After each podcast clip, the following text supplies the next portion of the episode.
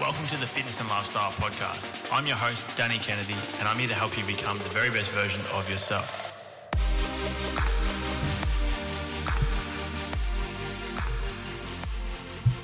What is up, legends? Welcome back to the Fitness and Lifestyle Podcast. And today we're, we're joined by absolute just radio audio royalty. Just a, Byron Cooke. Welcome to the show, mate. You have overcooked that intro massively. I put a lot. Um, nah, I do easy. my best. I do my best. Yeah.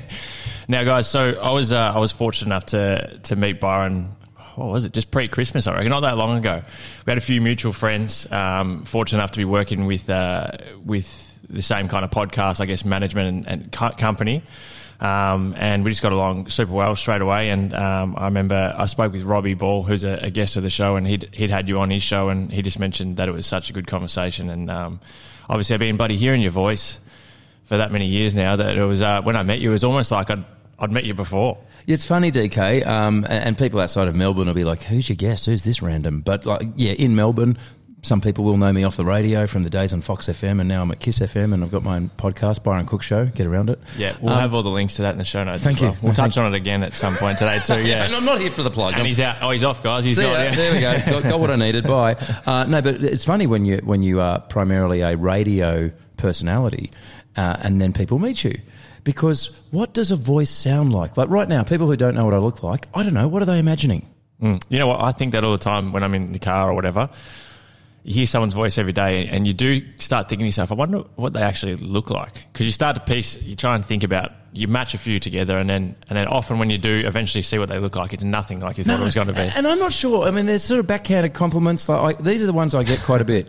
You're a lot taller than you sound. I don't know what is a what is a tall. I don't. Do I sound like a short person? Which is fine too. I don't mind. Short people are great. Then the other one I get a bit of is um, you look younger than you sound. Well, I don't want to sound old. So that, that's also, Right. in a way, that's an insult because I, I'm so you sound old and short. Well, yes, and I'm tall and very fresh and very young, as you know. Yes. So it's it's look, it's it's a weird thing, the world of radio and podcasting. Although I guess you know, with podcasting now, we've got the video cameras pointed at us. There we are. There's one right there. Yeah, professional setup in here. So I guess there's not as much mystery as there once was. But yeah, Mm. back in the day, no one knew what you looked like. when you first started out, was that, you know, I'd imagine, you know, because you start to build up a bit of a profile and a name, and it- obviously being on the radio, everyone knows the name at least. Was it weird, like being probably so known to so many people, particularly around Melbourne, the voice anyway, but then being able to kind of go out in public and almost, like I'm assuming early days as well, go out in public and just the same as everyone else. Like Oh, no one even. totally. Maybe, maybe if someone heard you talking in, in the supermarket aisle, they'd come around the corner and go, hang on. That's basically all that would happen. I mean, uh, places like at customs at the airport, only ever in Melbourne. Again, anyone outside of Melbourne's like this. I don't know who you're talking about, but but in Melbourne, so if you're at the airport, um, you might just start talking, and they'll be like, "Ah, right," because also um, my full name is Gregory Byron Cooke, and Right. I hated the first name so much that I insisted. I said to my parents when I got to about eighteen, "Nah." We're gonna we're gonna lose Greg. I'm over it. I'm, I, and I said to my girlfriend at the time, "You're not even going to call me Greg." Right. Like I just made a decision. What was it about Greg that just didn't? it's just a very sort of seventies Brady Bunch kind of name. Right. It's not Right. cool at all. Yeah, okay. Uh, uh, No disrespect to any Gregs Yeah. listening. Uh, works Shout for out you. to all the Gregs. Greg, the, the, to the Greg listening right now, I say you do you, boo. but for me, it doesn't work, right? Um, so anyway, you'd be at customs, and so your passport says Gregory Byron Cooke. Hmm. So it's already you're already sort of a bit low key. Yeah, yeah. But then you'd start talking, oh, Gregory Byron. Oh, but you're the guy off the radio. Yeah, I recognise right. your voice, but not, not, not, not many people recognise your face. What was the like? What, what was the catalyst for you getting into radio and, and speaking publicly and stuff? Is it something like in school were you a good public speaker, or was it something that just naturally happened, or how did that all come about? It's interesting. I think you should surround yourself with people who are willing to remind you of your strengths. I think that's really important. And and for me, I was really fortunate. Um, I was a bit of a late bloomer in high school. It took a while to get my confidence up. I probably only really hit my stride sort of late in year 11, year 12. Yep. And eventually people worked out this guy can speak. And um, I wasn't a prefect or Mr. Popular by any means. I, I didn't have any girlfriends. I struggled in high school, actually, uh, Yeah. you know, in, in a lot of ways, but probably just hit my stride towards the end. And people realised I could speak. And, and the, the headmaster asked me to speak at our year 12 dinner. And so I, Right. I wasn't, I wasn't, I had no right to, but I was just a geek from nowhere. And I managed to speak there and, and did very well. And then when I got into university, I did a business degree. I didn't really think about a career in radio or media, but mm-hmm. I was in a business degree. And I'd always blitz it in anything that had to do with presentation. Right. So in the theory stuff, I would struggle a little bit, passes, fails, um, the odd credit. But anything that involved a presentation in front of people or being creative, you know, maybe make some video content to make the presentation pop, add a bit of humour. Yeah. Um, I would fly. I'd get high distinctions. And I remember a lecturer took me aside, a guy called Glenn Pierce uh, at the University of Western Sydney. Great guy, Glenn. And he said, mate, why are you even doing this course? You should be an entertainer. Good on you, Glenn, because he planted that seed. Yeah. Someone around me believed. and- Belief from someone else. and, yeah. and it, when it comes from someone else, I know it should all be, oh, it's all about you. It comes from yourself. And yes, it should. Mm. Yeah. But when someone is positive enough and supportive enough to take the time to go, that's a skill that you have. You need to pursue that. Mm. And from there, I really pursued it. So, so I think have a look around in, in your in your friendship group and in your in your professional group, and, and just make sure that you've got people around you that do want the best for you. Mm. And if they notice something, they just want to help you. And, and I think that's really important. So that's what made me realise I should get into it. Was was probably validation from someone else. And you feel good on camera as well, obviously, because it's funny. I always think about that, like for people on radio or some, someone that's big in podcasting and stuff like that. Obviously, now with podcasting, a lot of it is now vi- visual as well for clips on socials and whatnot. But was the video side of things something that come naturally as well, or was it more so you just kind of speaking, not worrying about uh, the appearance side of thing, and just just kind of having a chat? It's been pretty cool because I've got a good relationship with the folks at Channel 7 in 7 Sport. And what was really great working with Seven was I never had any experience as a host reading an auto cue, you know, a game show host or a newsreader or whatever. I was just a radio guy that would just talk shit. Yeah. So if you're in a situation on Seven where you had to ad lib, as a radio person, that's all we do. Yeah. Mm-hmm. We just ad lib. So the TV producers are like, "How did you do that? Yeah. you, you, you don't have an auto cue?" It's like, "Well, I've never in radio. Never do, we're not- yeah. we, we just talk." Yeah. So, um, yeah, I'm not saying I'm nailing the TV world, but I don't find it particularly difficult because radio people tend to ad lib, particularly FM radio people. If you're a newsreader or something, that's more scripted. Yeah. But if you're just some Well, you've done the hours and hours and hours of, of practice. so you think nothing of it. It got to a point where um, on Channel 7 during the Melbourne Cup Carnival, before they actually lost the rights to the Melbourne Cup Carnival, it went over to, to 10, but, but they would throw everything at the Melbourne Cup Carnival Hmm. on 7. They, they had so much money and resources, they even gave me a job. Like they, they would just put it, were giving anyone a crack. And so they sent me in there and they basically pointed a camera at me and said, you know, roaming Brian, the thing we do on the footy. I'm like, yeah. They said, you're going to do roaming Byron and you're just going to roam around the bird cage. We're going to point a camera at you and you're just going to start talking to people. Freestyle. And I didn't find it particularly difficult. I'm not saying I'm, I'm uh, Brian Taylor. I mean, he's the GOAT. Yeah. I'm a very cheap imitation of Brian Taylor. But I didn't find that hard. And they were very happy. They had to edit a fair bit of it together. But they were like, well, that was easy, wasn't it? I'm like, yeah, because we just talk. That's what we do. It's funny how it evolves, isn't it? So when I first start, and I'm obviously in comparison to someone like yourself, not even on a a similar level, but when I first started the podcast, so I started relatively early for podcasting stages. Really, it was like 2016, I think. And I remember the episodes were quite short. I would have the whole script written in my notes on my phone. I'd sit there, try and make it not sound like I was reading a fucking novel, and I wasn't that good at reading either, so Right. it was even worse. right? So I'm Uh, going, by the way, guys, have a listen to those early episodes. yeah. I'm going, who the fuck wrote that? Oh, Wow. that was me, yeah. Anyway, so that went on for a while. And then it was funny, just again, just the practice, like over time, it evolved to the point where now, like, I'm so comfortable with it. Like, I'll, even when I record by myself, like, I'll get a question from someone on social media or whatever, and I'll go, all right, I'm going to do an episode on this. And it, even as it evolved, like through the middle stages, I would have like so many dot points written down so I could at least come back to what I wanted to touch on. Whereas now I'll hit record with absolutely fucking no idea what I'm going to talk about. Great.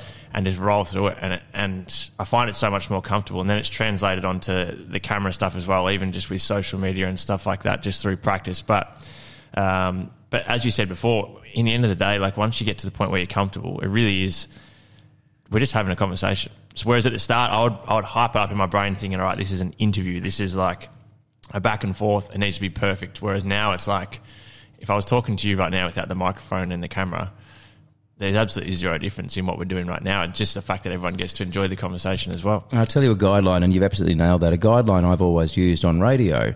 Um, one of my pet peeves on radio, and to, you'll never hear me do this, right? I hate when on radio, and I've often had scripts in front of me at different radio stations I've worked at, right? They go, G'day, Melbourne, it's Byron here. No, no, I'm not talking to fucking Melbourne. I'm Yeah. talking to the one person in the car listening to me, right? Yeah. And just with your podcast, you're talking to that one person right now, to the person right now in their car listening to this. You're the only person we're talking to. Forget that we're talking to anyone else.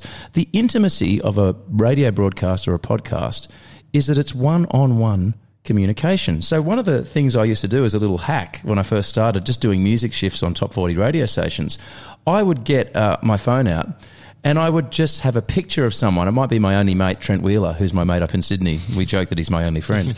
um, and I would talk into the microphone, but look at the picture of Trent. And I would talk as if I'm talking to him. To him. And so it was the difference between saying, hey, it's 1019 The Fox, this is Byron here. I'm going to play you a track coming up from the weekend. Now, I'm telling Trent that I'm going to play him a track Yeah. right? Instead of thinking I'm in this big studio, hey Melbourne, I got some hits for you coming up. It's like suddenly you're not a human. You are Yeah. a, a robotic promotional vehicle. It's not relatable to the audience. either, Be yeah. a person, right? And so podcasting, the reason I think it's exploded, and credit to you for being one of the OGs of podcasting and, and to have the discipline week in, week out, 350 something episodes in, that is unbelievable, man. But I think the reason podcasts like this are successful is you have a personal connection with your audience. Mm. You're offering something, whether it's useful information, Yeah. entertainment, advice. It's very intimate. Yeah. This shit is intimate. And, and, and that's why podcasting will never not be huge because people want that intimacy. They want to be friends. The people who listen to you, um, that one person right now listening to you, they know you, yeah. even if they've never met you. I find big uh, similarities between podcasting and vlogging on YouTube, like the personal vlogs where, where they're speaking to the camera, in more so than your social media posts where someone can have a huge following, but their audience really doesn't have any clue of who this person is. They know what they look like and what their their image, uh, their edited images look like, but. YouTube vlogs, like uh, before I got into podcasting, I I used to watch like a handful of YouTube vlogs just religiously. And, you know, I met a few of them in person a few years down the track, and it really is like you already know them. Like, obviously, they have fucking no idea who you are. Yeah. But you walk up, and, and because you have seen like their actual personality, and it fe- again, it feels like they're talking to you, you build this connection. And that's why I think big YouTubers and podcasters, but particularly YouTubers, have almost like a cult following. You know what Yes. I mean? Like anything they do just blooms. And the more open you are and the more honest you are, the more people will resonate and connect with you. I found in the early days working with Fifi Box, right back on the Triple M Shebang, which is one of the first big radio gigs I ever had, Fifi was utterly and completely unedited. You did not know what she was going to say. She would share so much stuff. She Yeah. was an absolute open book. And we would go to events and listeners, literally random listeners that had never met her, I remember once they were grabbing her phone trying to ring this boyfriend called the landscaper. They're like, we've got to get your phone. Let's call the landscaper. It's like you've never met this person and you're snatching her phone off her at an event. But they felt like they could because Yeah. she was she would share these Vulnerable. crazy tales about these ridiculous ex-boyfriends mm. and and it, it was so intimate that people felt like they completely overstepped the mark in terms of the social cues but no one cared because that's kind of what we sign up for when Yeah. we do radio Yeah. if we want almost inviting it. Yeah. yeah, and, and, and what I found in the evolution of the Byron Cooke show, I wanted initially for the show to be this sort of harder edged talk topics, almost ABC radio style. Let's hit the big hard topics, ones I could never do on Fox FM, and let's go down that road. What I've found is not that downloads is the only KPI mm. for a show, but in terms of interest in the show, the more personal and blatantly just raw I can be, the more people want to listen to it. Yeah. So now I've realised, yes, I still want to make a difference and talk about important subjects, but how can I twist that and show a vulnerability in every episode rather than being effectively the host of the 730 report, Yeah. asking lots of questions, being the impartial, so, Mr. Prime Minister. No, every episode now I've realised I've got to be raw. I've Yeah. got to own it. Like the one I've just dropped, first episode of the year. I'm being honest. Mm. I'm going to get the snip. I've had it. I'm Yeah. done. I've got a great son. Yeah. Um, this this this um, confusion around whether or not I ever want to have kids again has affected my personal life. It's affected relationships. I've not deliberately, but I've had two relationships with girls significantly younger than me. And a lot of the difficulties have been around life stage. Yeah. So Eliminate that. let's take that off the table. Yeah. That way, any future partner, I ain't reversing it, by the way. Yeah. Apparently, it's quite painful. So, any future partner then knows the score. Yeah. So, instead of doing a show about vasectomies, Yeah. where I don't reveal anything about myself, hey, let's talk about vasectomies. Hey, I'm going to go get the snip. Let's take the show into Dr. Snip's surgical. I mean, sorry, it's, it's Yeah, going yeah, to no, get go graphic. it. It's going to get graphic. If you want to come for it. along, let me know. Find a personal twist, make it intimate, and and and try and have no filter if Mm. if possible. This is good stuff. So this is kind of exactly what I was what I was kind of hoping to touch on uh, early in this chat. Anyway, so in regards to effective communication, so kind of like you were saying before, I, I try and do very similar stuff now. Like whether it's recording an episode at home, and you know, Russ, my my puppy, every single time I decide to get on the phone, record a podcast, or record a voice message, he decides it's time to either sing or play with all his fucking toys.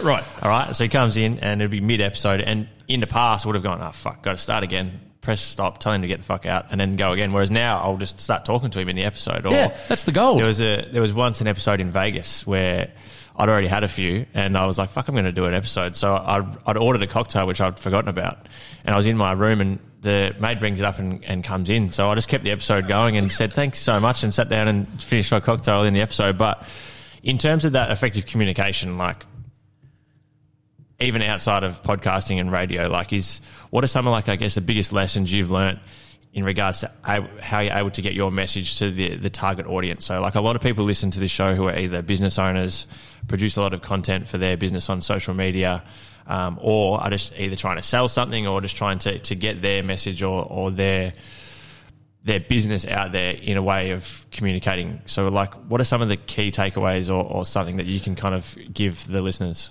I keep, keep or going. give the listener who is sitting in his car that we're talking to right now. We'll edit that bit out where we talked over each other because we want a perfect podcast. So I'm sure you will you'll clean that right up. You know what? Let's start again. yeah, no, I, that, that's ruined everything. No, um, I keep coming back to that original show I did, that show called The Shebang, which was an afternoon drive show, and uh, had Fifi Box, Marty Sheargold. We had a number of other comedians. For a while there, we had a huge ensemble cast, and my only background up until anchoring this huge national show on Triple M was I'd done music stuff. You know, Yeah. that was ACDC and coming up as Nickelback. You know, that was better. Yeah. That's, that's Yeah. really all I had to offer. And so suddenly they're like, no, this guy seems to know what he's doing. We think he has the ability to effectively be the orchestra conductor and conduct this show, right?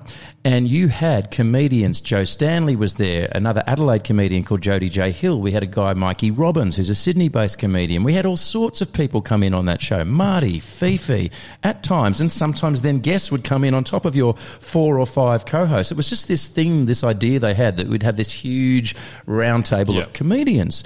So I'm in Melbourne on this War Relic podcast. It was the old Eon FM podcast. Uh, sorry, uh, I'm so used to saying podcast panel. It was the old. It was the old Eon FM panel, right? It was. It was. It was a piece of shit. It didn't work. And I've got faders with comedians in Adelaide and Melbourne and Sydney, and then I've got a couple in front of me, and I've got screens everywhere, and I'm like, well, how the hell is this going to work? Yeah. But the executive producer at the time, a guy called Brad Hume, who was a great radio brain, I'll never forget. And this advice goes for communication just generally. He said, mm-hmm. Byron, the most important thing you can do as an anchor, and I know this is going to be overwhelming. You've got five comedians all trying to be funnier than each other. They're going to be talking over each other.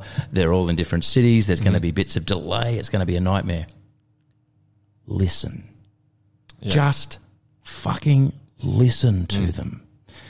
And that he also said, as the anchor, you are the person in the car trying to make sense of what the hell is going on. So if you're really listening to them, if something doesn't make sense to you and you're really actually listening to them instead of thinking of the next hilarious thing you're going to say, you effectively play the role of translator. Because you're in the car with the person listening and you go, hey, Ma- Marty, sorry, I'll pick you up on something you said there. You said, Did you do a milk run in Canberra? Did you? Is that what, were you a milko? Or whatever, because he Yeah. might assume everyone knew he was Yeah. a milko. Yeah. So listening is so important in life.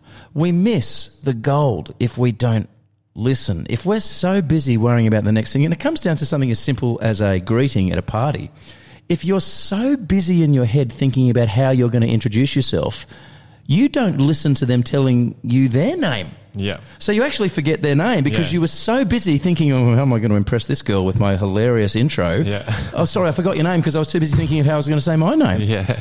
So listening is really important, and I think it's the first step in communication. We have all these drills around how Yeah. to outwardly communicate. I think it's the listening part that is critical.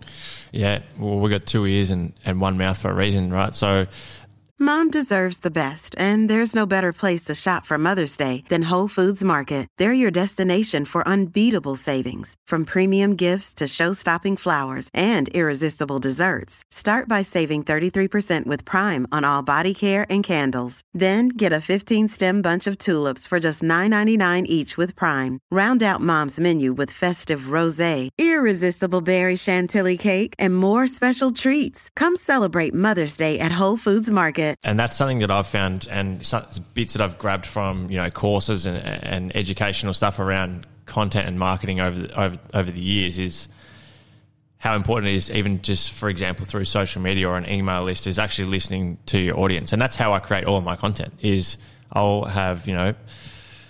Jane Doe send me a message on Instagram saying, "Oh, uh, I've been getting a sore back with when I do barbell back squats. Um, like, what what should I do to fix it?" So I'll screenshot it and then use her question as a as a full piece of content, and because you know that other people want to know the same thing, which is super interesting. In terms of before we move on, I want to I want to touch on some some productivity stuff because I know you know even today your schedule is just fucked, and you know you It's need pretty fucked. Yeah, but it's pretty I, fucked. I, I tell you what, if you were a productivity expert, you've come to the wrong guy. Yeah, like I don't know if I'm the poster child for productivity, but but please go.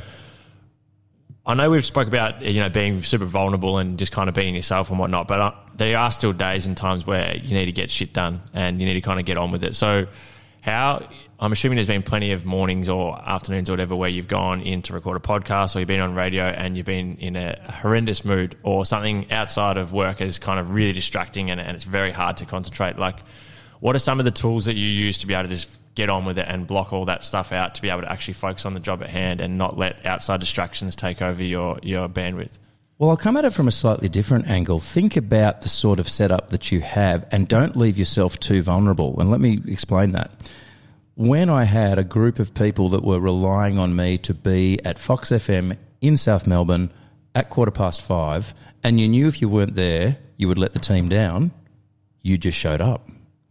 When it's you reporting to yourself, Yeah. sometimes, man, that's that's a real test. So I think the first thing is make sure you're in a group where you know I don't want to let this group down. That's Accountability. My, it's my duty. I have to be there. So even if you've had a shocking, I remember uh, working at Triple M in Sydney. One of the worst days of my life. Like literally, at my marriage, literally had fallen apart that morning. Literally, I had had to say to my now ex-wife, who is now a, a good friend of mine. We co-parent my son Zephyr, who lives in America. She's American. I remember I had, I had to ask her. She was in the car heading to LAX to fly to Sydney, and uh, we won't go into the detail. But I'm, I remember having to say, "You need to turn the car around. Don't come." And that morning, I had to do a breakfast radio show, Straight after. and in a way, it was therapy. So also surround yourself with a team who have a good energy because Yeah. those guys that was the Triple M Grill team at the time, and those guys are just good energy, good vibes, and I saw them as a way to ex- escape, and and so I didn't want to let them down. I had to turn up. And also, they were just a great vibe, and they actually lifted my energy. So that the energy of the people around you is really important Really important. to, Yeah. to help overcome that because no one necessarily wants to hear a bloke who's really depressed, who's just his marriage has fallen apart when they're heading off to their day plumbing or being a receptionist at, a, at an office. Mm. You do sometimes. I know I talk about be authentic, and I think podcasting allows you to be more authentic, Yeah. and and that's part of the love hate I have with commercial radio. Right. Is it's not really, you know, uh, common to share if you're having a shocking day. So there is a bit of that sort of the tears of a clown kind of vibe. yeah. You know, it's Yeah. um, the forced smile. I'm really happy when in Yeah. fact my life's falling apart. So there are challenges with it, but a, a lot of it, I believe, comes down to the people around you and, and yeah, your responsibilities to those people. Yeah, that's super interesting. in terms of like your, yeah, in terms of like what the con- the stuff you're doing at the moment. So obviously the Byron Cooke show. Um, you're back on radio. I don't know. Is this week for sure? How many? How how long are you going to be back on radio for now? Look, I, I- I'm, I'm hanging out, uh, helping out Kiss 1011 in Melbourne, their breakfast show. They, Yep. They've got a lot happening with the team. Um, the, the, the main guy, Jace, who's a legend, um, the third baby's on the way. There's Yep. just a lot going on. And there were some COVID issues with some Yep. of the staff. So, so they just decided, hey, let's just keep it clean, throw Byron in, Mm-hmm. and then their show will come back sometime in mid Feb. So I'll be there for about a month. Awesome. And then I, I'll probably kick around Kiss somewhere because they're good. They're good people, Yeah. and I, I'm enjoying being there. So I'll Yeah, I've actually I've met Jace a few times. We did a few um, a few events with Keep It Clean. We ran some big workouts. Um, can't remember what they called the the actual event, but we had it was about four or five hundred people there. at One of them um, just over the timber yard across the road. Oh, great. Yeah, was- great. he's a real good guy. He's a, Real he, good guy. he's a legend. So yeah, so so I, so to, to answer your question, yeah, I'll be doing that maybe for you know another month, and then I'll probably I'll probably kick around there for a while. unreal. What are some of the things that you do to start your day? Like I'm a big believer in, in having, and you may not have any form of set routine or anything like that, but I'm sure there's some things that kind of bring you back to feeling good or, or whatever. So, you know, I start my day the same way every day if possible, like even whether I've got work or whether I'm just doing nothing, you know, be my morning routine. And that sets me up for even particularly mentally to be in the right headspace for the day ahead. So, are there any little things that you like to do every single day, or maybe before you jump on radio or the podcast to get yourself up and about? The FM radio stuff, and my team would always laugh at it, but uh, and I don't know, you, the jury's probably out on how effective it is, and you're the guru, the guru on this stuff. But I was doing the bulletproof diet. Right. bulletproof coffees. And I found, for those who are unfamiliar, you're effectively mixing a nice strong black coffee with some butter and some MCT oil. And uh, it worked for me. That, that was Yeah. just a habitual thing that Yeah. I would do. And they'd be like, what's this weird thing you're drinking? But it, it, it, it worked for me. Yeah. Um, there was one dude, this is not me, but one dude, Craig Ennis, I believe his name was, up on the Central Coast. He would famously, in his car, he would park his car before he did a breakfast radio show up there, and he would meditate in his car Right. for 20 minutes before the show Yeah. started. I mean, I'd rather him just in with the rest of the team brainstorming ideas, but okay, knock your, have, your, have your meditation, bro.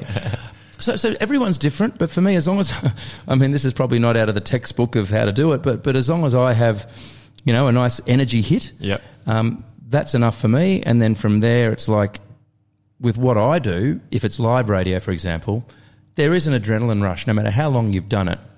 When the on air light's flashing and you're good to go, there is an adrenaline rush. And you can't help but be awake and ready to go. Yeah. And you have to lock in. And uh, yeah, it's, sort of, it's, it's almost an inbuilt energy. Uh, But that's easy for a job like that. I'm sure if you have a different type of job where there isn't a flashing light and uh, and that sort of uh, energy, it might be m- more difficult. And I, I, you know, I'm probably not the guy to help someone in that situation. Yeah. On, well, on the topic of energy, um, in, in terms of health and fitness, um, what are some of the things, you know, obviously this, this, this show called the Fitness and Lifestyle Podcast, like what are some of the things that you found over the years that have really kind of, you've enjoyed in, I guess, the health and fitness space in terms of staying on top of your health, which obviously then leads to, to better productivity and sleep and, and all the rest of it as well. Yeah, I, I think everyone's different again. I am not the F45, I want to train until I'm vomiting guy. I'm mm-hmm. just not that guy. I get that some people just love that stuff. For me, I've always believed, whether it's diet or exercise, my mantra has been do something that you can see yourself doing forever. That's Yep. been my Yeah, mantra, and I've heard you say similar. this. I've Yep. heard you say the same Very thing. similar. So for me, I enjoy maintenance. I enjoy three to four workouts a week, two to three maybe, depends Yeah. on the week. COVID was tough, you know, I couldn't do my lat pull downs. Yeah. Um, but I like just the the consistency of showing up. I'm also a believer again. Some PT that wants to like drive you into the ground probably wouldn't agree with this. I think you're better off turning up and doing something than staying at home and not doing anything. Yep. So the idea that I'm at the gym now, so I have to go so hard that I vomit everywhere. No, just just move. At mm. least you've done something. Yeah. Be happy you've done something. Yep. I know that sort of goes against some of the training mantra of push it, do that extra rep, you piece of shit. You know, but it's like no, I'm well, I'm at the gym. It's a start. yeah. So, so I try and show up, and then I have consistency and routine. I know the things um, from a nutrition standpoint that don't make me feel very good. Yep. I've never had like tests from doctors or whatever, but I do have a very low carb to your body. diet. Yeah, and uh, I know that when I'm having lots of lean protein, lots of veggies, staying hydrated, um, and rocking up to the gym probably three times a week, I'm feeling pretty good. When I don't do that, I'm not feeling so good. Yeah, it's funny the the communication side of things. Again, what you just touched on there.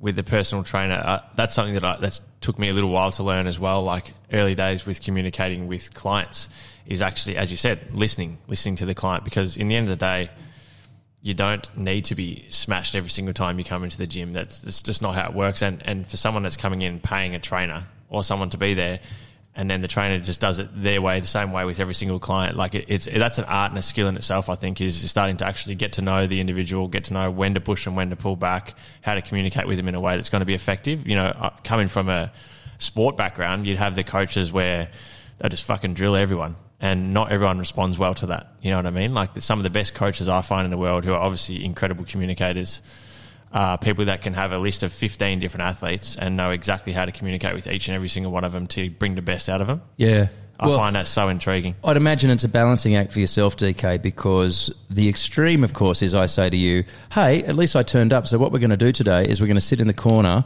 and not fish. Yeah, exactly. Yeah. Uh, because at least I turned up. Yeah. And then on the other extreme, you obviously want gains, you mm. want results for your clients, yeah. and so I'd imagine it's that fine balancing act of finding that middle ground where you're not pushing them so hard that they never want to see you again, and they then hate exercise. Yeah. Versus being allowed to just bludge and not do anything. Yeah. That's the grey area that, that you're the expert with that. I just know that if if you were training me and you were busting my ass, I would cancel. Yeah. I just I don't want I don't yeah. like what I'm not I'm not going in. What are those tournaments? Those what are they called? The bodybuilding shows. I'm not, I'm not, that's not me. Like yeah. I'm not. So, so I just want to stay fit and healthy. I guess it's about uh, being true to your goals and all that stuff. Mm. Um, so yeah, I just think some people. I know people who are, are quite overweight, quite significantly overweight, and they go, I'm going to hit the gym, and they go straight to F45. It's like, you're going from zero to 100, yeah, bro. No. What are you doing? Setting unrealistic goals and setting yourself up for failure right from day one, yeah. So I, yeah. I, I try and keep things realistic.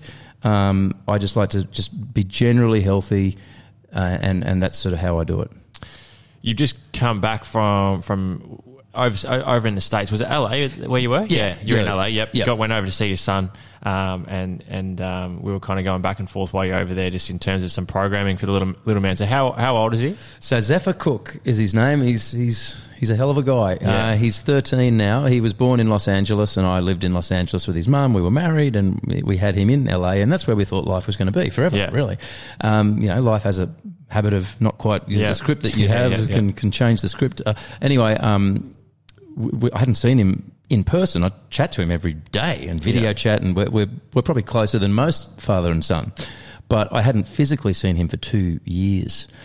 Uh, because of the pandemic, and I had uh, travel exemption requests that were denied. Apparently, the government, if you say you're on some sort of business trip, they'll let you go. But if you say I'd like to see my son, apparently that's not a valid reason. So, so you know, cash is king. Yeah. Anyway, um, so I couldn't see him for two years. I respected the rules, by the way. I, didn't try and challenge them. I mean, COVID's been a mess, so okay, we'll do what we have to do as, as society. Yeah. Anyway, uh, LA was where we met, and um, it was great because we had neutral turf. It was um, his mother um, and his nana. His nana lives in Pasadena, California, and so we all stayed at his nana's house. So me, the ex-wife, Zephyr, Nana, we're all yeah. together in the same house. They actually live in New Orleans. Okay. Um, but they happened to be in LA at that time of the year, and I thought, well, this is nice. Sort of middle ground. Let's meet there. So, so we had a couple of weeks in LA, um, and it was so special because I hadn't seen my own son from from the age of eleven to thirteen. I hadn't That's given crazy, him yeah. a cuddle for yeah. God's sake. Yeah. So it was it was huge. But yeah, we, we had a lot of fun over there, and, and I like to play half court hoops with him, and and I thought, and I actually messaged you about this. I'm like, at what age can you introduce a young person to a gym, to resistance equipment. Yeah. I felt like 13 felt about right. So we did hit the gym, and actually, um, I got Zephyr to leave us a bit of a message for the DK Fitness yes, podcast. We'll run that now. Here we go. Hey, Dad. Uh, hey, Danny. It's Zephyr. Um, just calling here from New Orleans, or I guess sending a message here from New Orleans. Um, so yeah, I, well, I was in LA with Dad. Um, you know, we did some training exercises at the gym in my grandma's apartment. Um, great gym. You know, I did lats and back, buys and tries. I did the cross trainer. Uh, what else? I did chest, and I, I, you know, I learned some things about the different parts of my body. I learned. Uh, that my lats and back were quite strong and my legs were good on the on the cross trainer mainly because I travel and uh, walk a lot but um, chest and um and buys and tries, not not so much. So uh, yeah, just take that into consideration, and um, be happy to learn some more exercising tips. Thanks, guys. I mean, he's he's the best. Like it was his first time in a gym, and I'm not a trainer. I'm not I'm not you, but just from doing it myself, I just tried to pass on some very Yeah. general information, and um, he responded so well. So did did I go at the right time? Is 13 okay?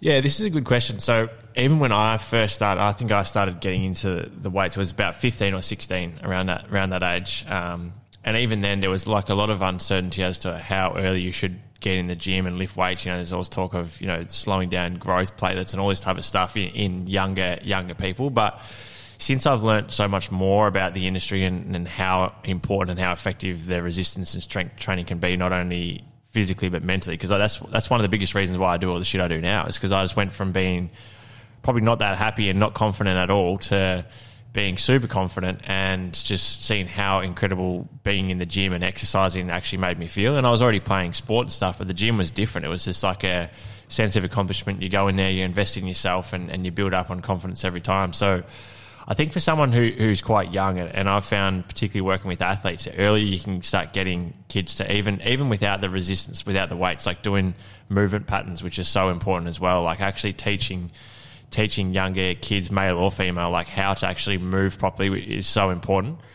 And the other thing to keep in mind is that it's a skill. So that it's like anything else. The earlier you learn it and the, and the more you practice it, the better you're going to be at it as the years go on. So I think for the, for the little man to be in there nice and early, learning all these new skills and, and is only going to help him down the track. But as I said before, it does absolute wonders for you mentally as well. You know, especially still being in school, building up that confidence and the self esteem is just extremely powerful. And I felt that responsibility though, because like in adult training, I suppose you will have seen where clients tend to want to do less weight if possible. And you're saying, no, why don't you stack on some more? I think you could get some extra reps out here. Yeah. You could really get some extra gains here. I think I, I had to actually do the opposite with Z.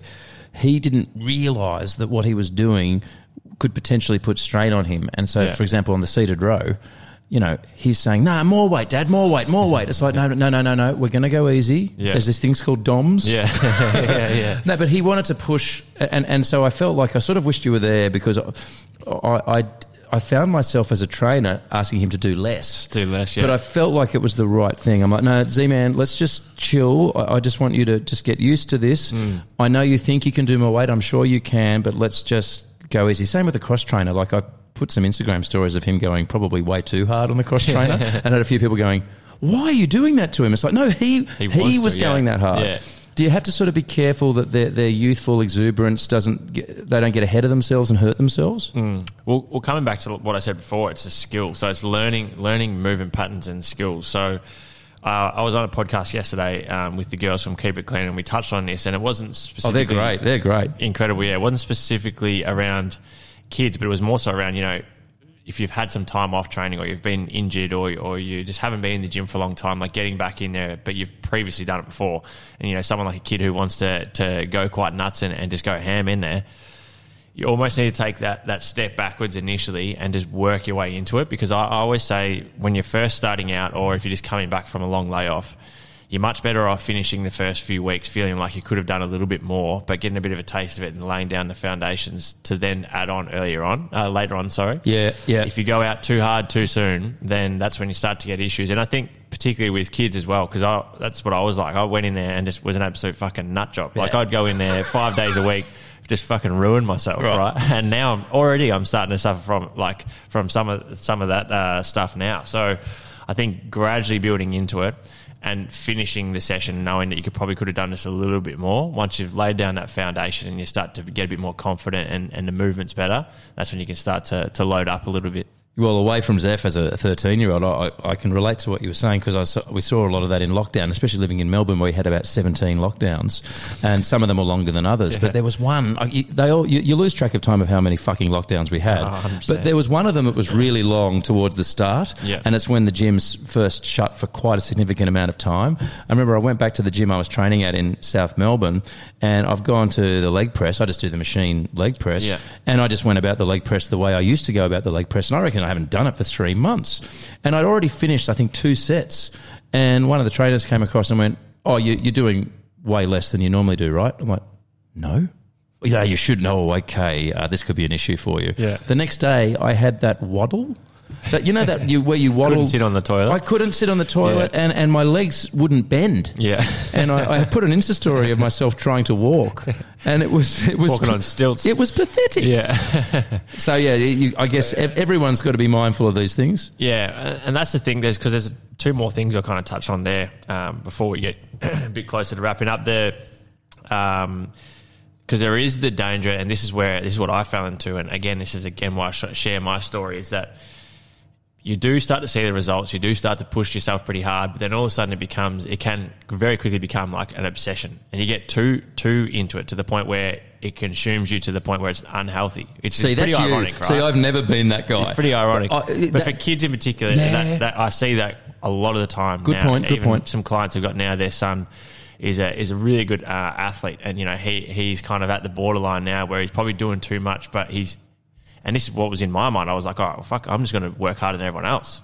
That's Right. That's how, that's how I'm going to win. I might not be as skilled, but I'm going to win. You're like LeBron James, strive for greatness, and you're probably like 12 or something. that's, that's, so you just went too far, mate. too too hard too early. So just just gradually working your way into it. But at the same time, as I said before, for parents listening that have kids that are wanting to get into it, encourage them to do it because, like I said, like the the benefits that they will see not only in obviously their physical and mental health, but in all areas. And I find this now whenever I'm in good structure and routine with my training and my food, everything flourishes. Like my the podcasting. Uh, increases like the the productivity with work increases it makes you want to actually get better sleep and and hydrate more and it just kind of goes across the board so i think it's an incredibly positive thing to to get into it at an early age Awesome, mate. No, well, well, then we're doing the right thing, and I'll work with you um, as far as a program where I can train him a bit sort of Zoom style, the way a lot Mm. of people trained in lockdown. I thought maybe just once a week. We probably have video calls three or four times a week, and then we have cool. WhatsApp messages every hour. But maybe one of those weekly video calls could be a little bit of a sesh where I just uh, yeah yeah in- interact with him start educating much like a lot of us did in our homes during lockdown with our trainers, I could Yep. do something like that. Now I'm not, I'm, I'm a pretty lame trainer, but I'm free. So Yeah, yeah, um, yeah. But if you can give me a program, um, I might do something like that with him. Hundred percent. Well, Byron, mate, it's been a pleasure to have you on the show, and I'd love to get you on again at some point. Um, I've definitely learnt a, a, lot from our conversation, particularly around the communication side of things, which is uh, which is awesome. And I'm sure the audience is absolutely bloody froth listening to it. So I appreciate you coming on, man. I can't believe I didn't teach you about the fitness stuff. That's just so hurtful to me. I mean, Yeah, well- surely my wisdom in the fit no, no, you, mate, you're you're an absolute goat of podcasting, and I'm, I'm stoked to be on the show. And I'd love to have you on the Byron Cooke Show. Um, we've got a new format this year. It's looser. I've got a co-host DJ Perry Lee. I've got a producer Needy Jack. Uh, there's a whole bunch of us. He's very Incredible. very needy. Very needy. Um, he'll send you lots of messages. You know, how was my performance? um, but I'd love you on as well, mate, because Yeah, uh, sure. we've got lots to learn from you. Incredible. All right, guys, thanks so much for tuning in to the show. Make sure you go and uh, subscribe to the Byron Cooke Show. Um, plenty of awesome content on there, and you can hear more of this great man's voice. Uh, but if you've enjoyed today's episode, which I'm sure you have, we'd love for you to take a screenshot and post it up on Instagram story. Tag myself, tag Byron. His uh, his Instagram handle and all the links to his show and whatnot will be in the show notes, and we'd love to hear your feedback. So appreciate you guys tuning in, and enjoy the rest of your day. See ya.